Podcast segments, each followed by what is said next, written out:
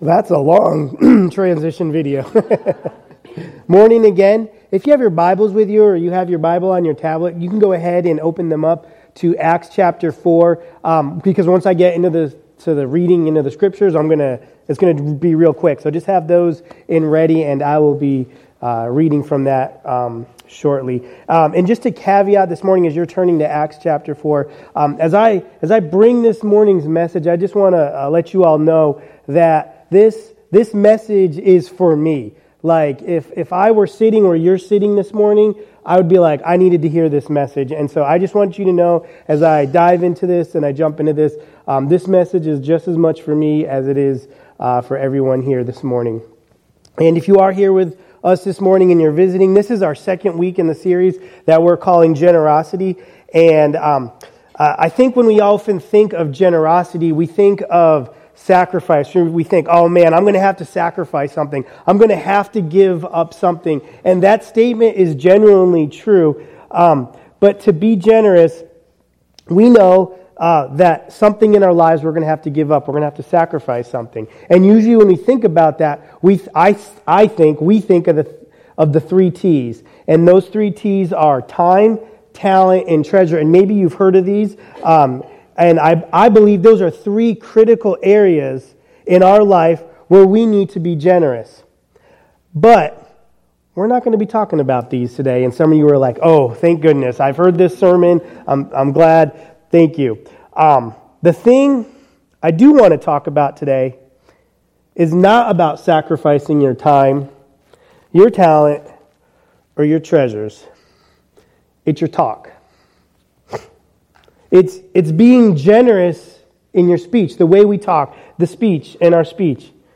And you, and you say, Andy, uh, how do I make a sacrifice in the way I talk? The way I talk is the way I talk, right? Well, it, this one may require that you lay down your pride a little bit. And so many of us, laying down our pride is an extremely difficult thing to do, right? But I believe when we do this, it has the ability to change the world. Let's pray and we'll dive into God's word. Father God in heaven, God, thank you. Thank you for this morning. Thank you for just our incredible time of singing and, and worship and, and for communion and offering time. God, we are so thankful that we could celebrate that this morning. And God, just as we prepare to hear your word this morning, God, we pray that you would um, speak into our hearts and our minds and that you would allow us to grow closer to you this morning. God, thank you for the opportunity we have to be here again this morning. God, we love you, and it's in Jesus' name that I pray. Amen.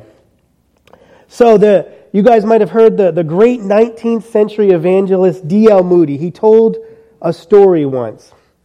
And it goes like this. There was a, there was a little boy who was on the top of a skyscraper. And the skyscraper had caught on fire. And there were flames shooting out, and it was just an extremely, incredibly hot fire. And in fact, uh, one firefighter, as the firefighters were trying to, to put out the flames and, and make the fire uh, go away, um, one firefighter, he got out a ladder.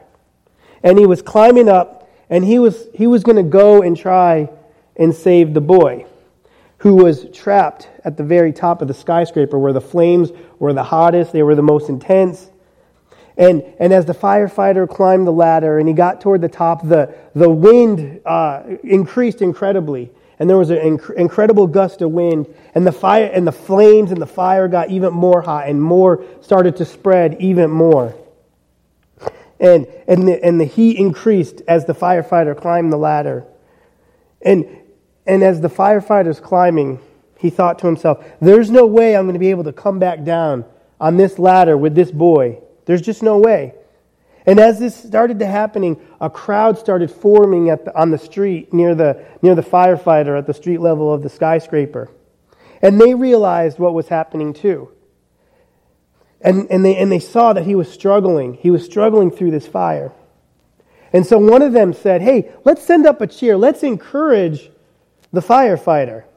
And so the crowd started cheering. And if you can imagine this, they're all yelling, You can do it. Go get him. Go save that boy. And everyone's one's cheering and encouraging him. And as they cheered, this put kind of a wind in the firefighter's sail to go and save the boy. His courage built up inside of him. And he fought back the, and as he fought back the flames, and he grabbed the boy, and he brought him back down to safety. And needless to say, as you hear that story, just like the cheers from the crowd uh, that, that you heard at the bottom of the skyscraper, words are powerful. Your speech is powerful. Your talk is powerful. In fact, I believe it can change someone's life. Isn't it strange when you think about this? A combination of 26 letters can steal someone's heart and captivate their soul. And even stranger that, a combination of the 26 letters can make someone's eyes filled with tear, fill with tears and give them enough pain to last a lifetime. It's been said that words are the singularly, singularly most powerful force available to humanity.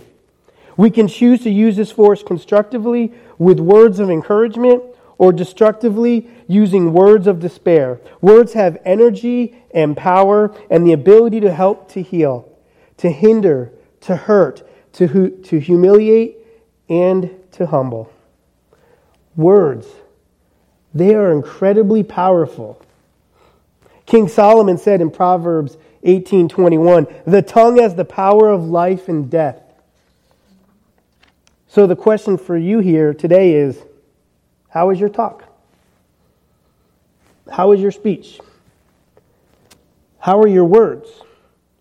Are you using your words like bullets to tear down and destroy parts of people's lives? Or are you using your words generously to plant seeds, to inspire, and to encourage greatness in other people? This morning, I want to encourage you to encourage others. I want you to encourage, I want to encourage you to be generous with your words. I believe if we as a church can be generous with our words, that it can actually impact our community, and ultimately our world. For some, it's going to require you to lay down your pride, but I believe that we can all do it. Everybody in this room has a name. We were all born with a name, right? And there might be a story behind your name. Some of us have nicknames, right? Um, and some, maybe some of you were named after your grandfather, or maybe an aunt, or someone, um, maybe a friend or an uncle or something. And, and many of us have nicknames, right? And there's almost always a story behind a nickname, isn't there? It may be something that happened to you in college. Um, maybe it's a, a, a, story that's good. Maybe it's a, a bad story. You got it because of something maybe stupid you did in high school or whatever it is. Maybe you got it because of um, an incredible ability that you have that no one else can do. Or maybe it was a, from a mistake, a mistake you made. You know, for me, um, my real name's not Andy. My, um, I was, my real name's Andrew. And the only person that is allowed to call me Andrew is my mom. And, and I know when my mom uses my nickname Andrew, I'm in a lot of trouble. Um, because normally she calls, she calls her, my mom and my dad always call me and. They just call me and. And, um, but almost everyone always knows me, knows me as Andy. And I got my name. My grandfather passed away the year that I was born, and his name was Andy. And so that's how I got my nickname, and that's how I like to let everyone know who I am.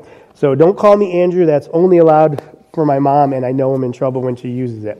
But the probably one of the most unique nicknames I've ever heard in my life, and we have all, most of us, I would assume, have met this person. It's our senior pastor, right? We all call him Fat Rock, right? Um, his real name is John. It's not Fat Rock, and um, but uh, I, love his nickname, and he's a crazy story. And he, if you ever sit down, he'll tell you all about it. But I, um, I love when I go to serve at, at, Providence Elementary School, right up here up the road. The um, Dale, who runs the PTA, she uh, she she is just flabbergasted that his name is Fat Rock, and that everyone actually calls him that. And I love to go with John over to Providence because Dale will be walking around the hallways, and she'll see someone she knows, and she says, "You got to meet my friend. His name's Pastor Fat." And they're like, Pastor Fat.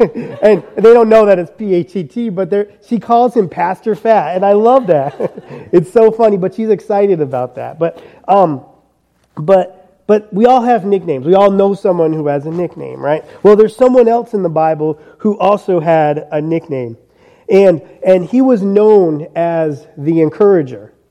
The, um, and this guy lived about 2,000 years ago, and we read about him actually when the church first began. And in those days, there, um, there were people who were serious, who were seriously um, poor. Like they were, they were just incredibly poor back then. But the church was committed to providing for these people's basic necessities. And we, and we read about that as we uh, read in, in Acts chapter 4, and I want to read a little bit from it. Acts chapter 4, 32 through 37, if you're following along. It says, All the believers were one in heart and mind. No one claimed that any of their possessions was their own, but they shared everything they had. With great power, the apostles continued to testify to the resurrection of the Lord Jesus Christ, and God's grace was so powerfully at work in them all. And there were no needy persons among them for from time to time, those who owned land or houses sold them, brought the money to, from the sales, and put it at the apostles' feet, and it was distributed to anyone who had need. Joseph, a Levite, a Levite from Cyprus, whom the apostles called Bar- Barnabas, which means son of encouragement, sold a field he owned and brought the money and put it at the apostles' feet. Pe- people in that day, in that movement, they, they didn't stay needy. There, there was, they didn't stay needy. If someone had had a desperate need in those days, they didn't stay desperate. Someone stepped up and helped. And I, I love the, the verse in there. It says, There was no needs. There, there were no needy people. That's an incredible verse if you think about that, right? People who owned land and houses, they sold them and gave the proceeds to the church. Back then, people didn't live as they owned their stuff. They, lay, they lived as if God, as if God owned the stuff and, and they lived out God's heart for the poor by giving their resources freely and sacrificially. And that's where we meet this guy named Joseph, right? We're reading this, and, and Joseph comes on the scene. He came from a small island called Cyprus, just off the mainland of Israel, and he had a family that lived in Jerusalem, and so he was, he was going back and forth all the time, right? And, and all of a sudden, he found himself in this movement, in this Jesus movement called the church that we that, you, that we read about for the first time in Acts, right? And the people of the church, they gave him this nickname, and they called him Barnabas which means son of encouragement.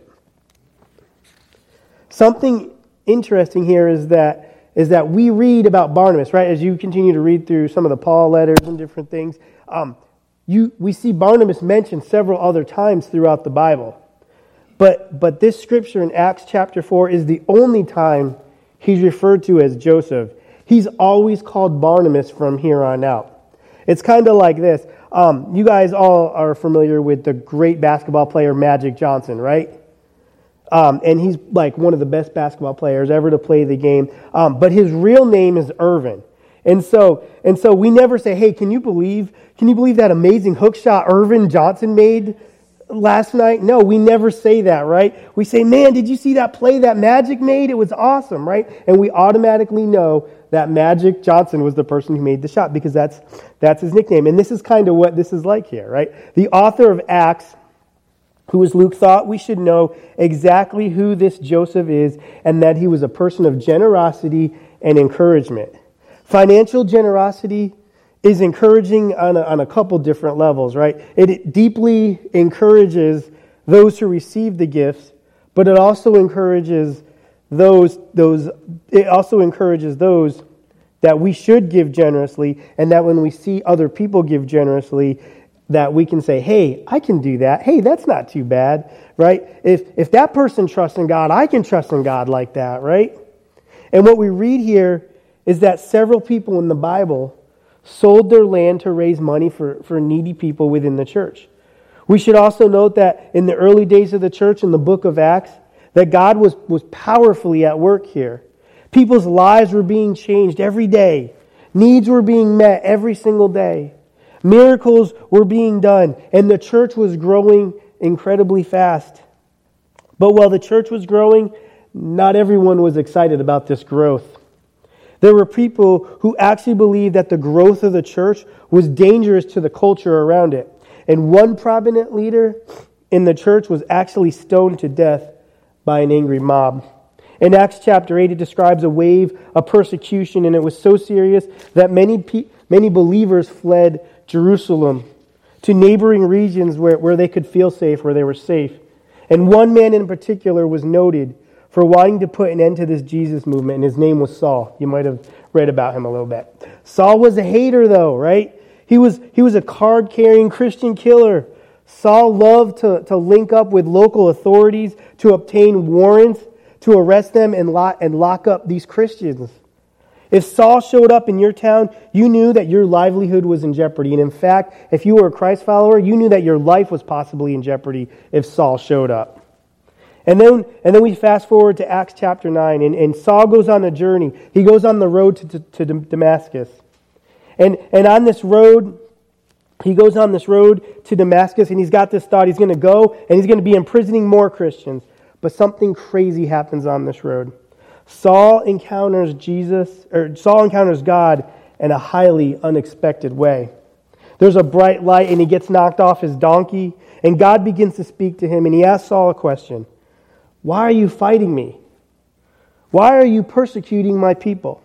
And long story short, Saul ends up becoming one of the, one of the Christians that was trying to eliminate, he, become, he ends up becoming a, Christ, uh, a Christian that he was trying to eliminate, right?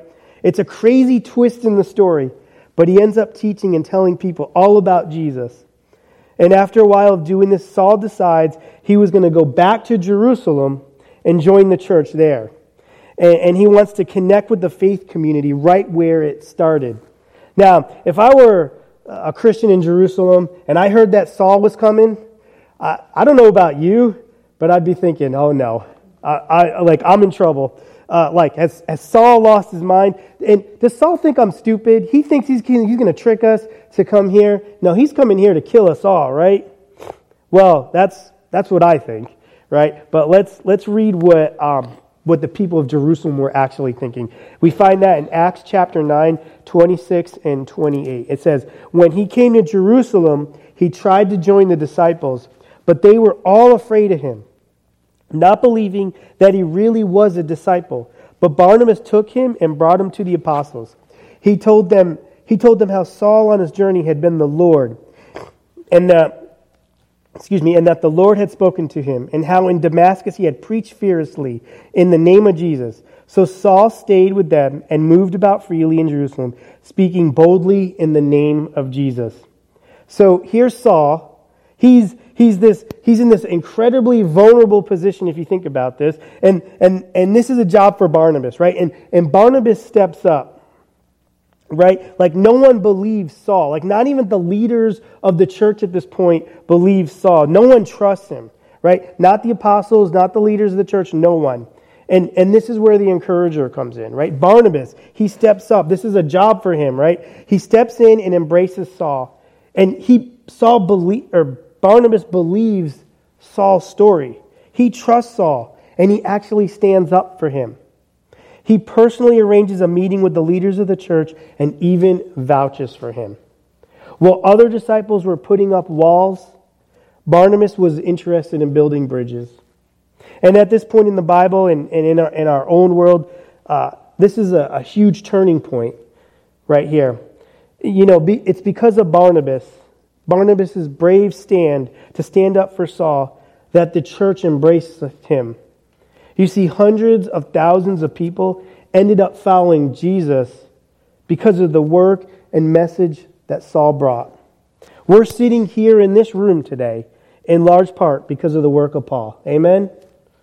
He and Barnabas end up going from city to city, calling on, calling on the people of God to start new churches Saul ends up changing his name, name to Paul, and God calls on Paul, who ends up writing a significant part of the New Testament in our Bibles.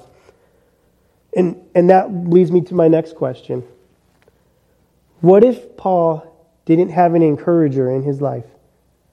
What if there was no one there to encourage him?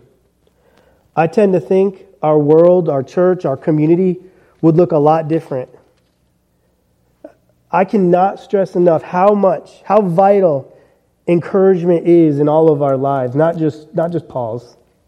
All around us are, are people in despair. When we go to work, when we go to school, people are in despair. They're in need of someone to believe in them, someone who will give them a second chance, someone who will believe in them, someone to see their potential and stand beside them.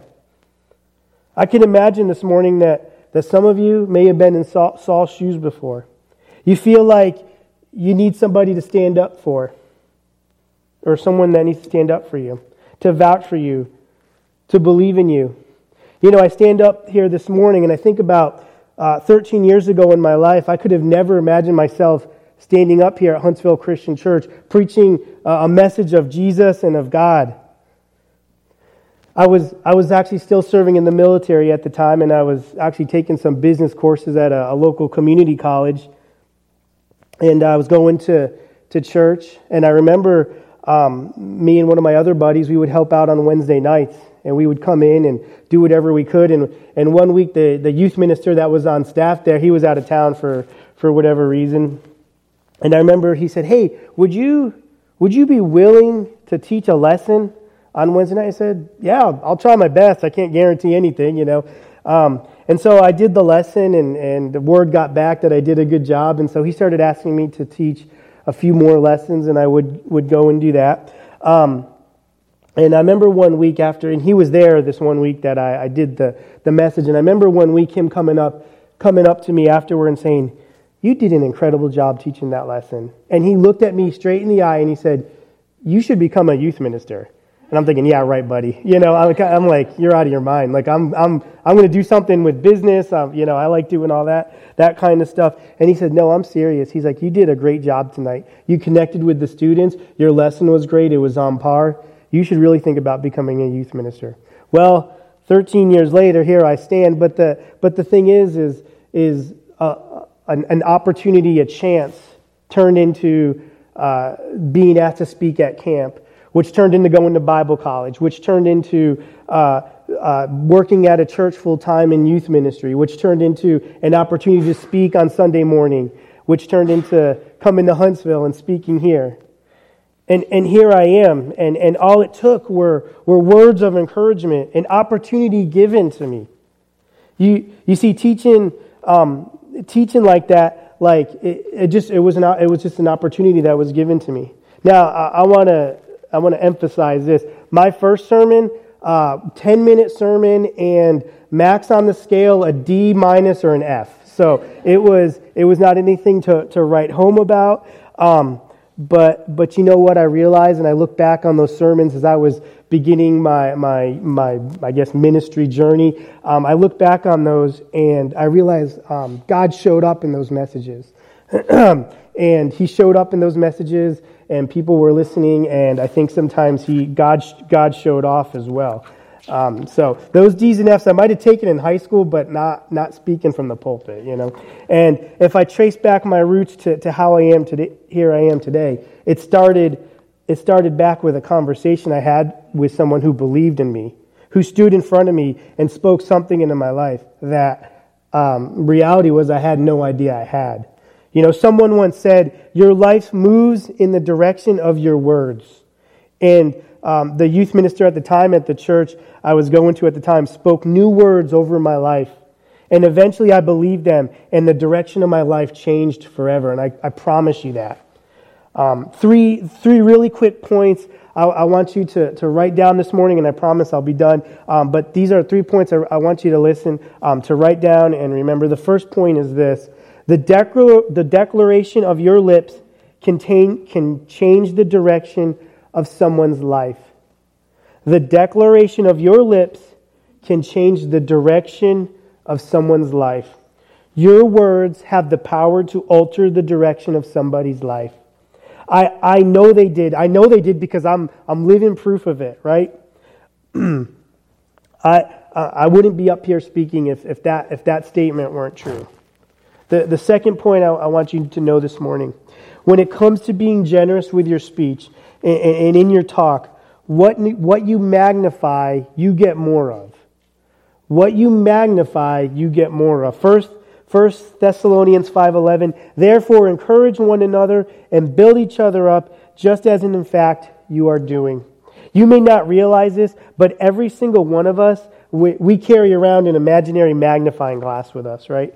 Um, and the question for you today is what are you focusing what are you focusing in on? Are, are you focusing in on the good things in your life, or are you focusing in on the bad things in your life? The way you answer this question will usually explain a lot about your relationships with others because what you choose to magnify and focus on, you get more of. If you focus on past mistakes, you're going to get more of that. If you focus on magnifying um, your, uh, your magnifying glass to focus on the ways your relationships aren't working with people, you'll get more of that. What you magnify, you get more of. And that leads me to my third point. If you think of something good, say it. If you think of something good, say it. You know, if you think if you think a good thought about somebody, let them know. If you want to put your faith in motion, put your words to work. Tell them, encourage them. I believe if we put our words to work as a church, we put our words to work in our community, in our workplaces, in our schools, no matter where we go, we put our faith into motion when we do that. God will show up and he will show off. I promise you. You know, if we look back on Barnabas' life, we see a man who is an encourager, a man who stood up for people and when no, when no one else believed in, right? What if Barnabas hadn't stood up for Paul? A, a, a per, we need a person who gives the benefit of the doubt. A person, a person who would give people a second chance, right? Barnabas understood that the declaration of your lips can change the direction of someone's life. He understood that if you, you magnify something, when you focus in on it, that's what you're going to get more of. He under he and uh, Barnabas also understood that when you have the that Holy Spirit prompting, when you hear that still small voice, that he, he didn't wait for someone, he didn't wait to encourage someone. He just said it and he just did it, right? And I'm telling you, if he had a good cell phone and a good data plan, he would have texted it right there and then too. I promise you, right? So many times we pick up our phones and we're, we're quick to, to send texts of, of, uh, of complaining and, and, and did you see that person at church today? Or Did you hear what happened at work today? Why don't you try it the other way around? Send an encouraging text. Maybe you saw something positive. Hey, you did a great job today. That was an incredible lesson that you taught. Yeah, that, um, and, and use, use your cell phones for, for positive, positive things like that, right? Church, let's be generous with our words and with our speech. You see, we need to invest our time very, very well. We need to be generous with our time. We need to be, be generous with our talents. And we need to be generous financially with our treasure. But if we really want to put our, our faith in motion, we've got to put our words to work. And when we do that, something amazing will happen. I promise you. And just try it today as you leave church today. Try it. It, it just, everything changes, right? And when we do that, our neighborhoods and our cities will never, ever be the same. And this morning, as we come to our response time, maybe you're sitting there and you're like, uh, man, I, I don't, I'm not sure I know how to be generous with my words. Well, I want to invite you up this morning to, to come and pray with myself or with our elders, and we'll work on that, right? It's, it doesn't happen overnight if, if that's something you struggle with. But uh, maybe um, this morning you're thinking, man, what does a, a, a, generous life with Christ look like? Well, I, it all starts with the waters of baptism. And, and if you're looking for new life in Christ or becoming a member of Huntsville Christian Church, I want to encourage you as we stand and sing for our response time to come forward then. Or, um, like I said, maybe uh, for you, it's, it's just been one of those weeks. Uh, it was a, a, tough week, it was difficult. Um, well, our elders are here. Uh, we'd love to pray with you, um, or if there's anything going on in your life. So, as we stand and sing our response song, um, would you respond accordingly?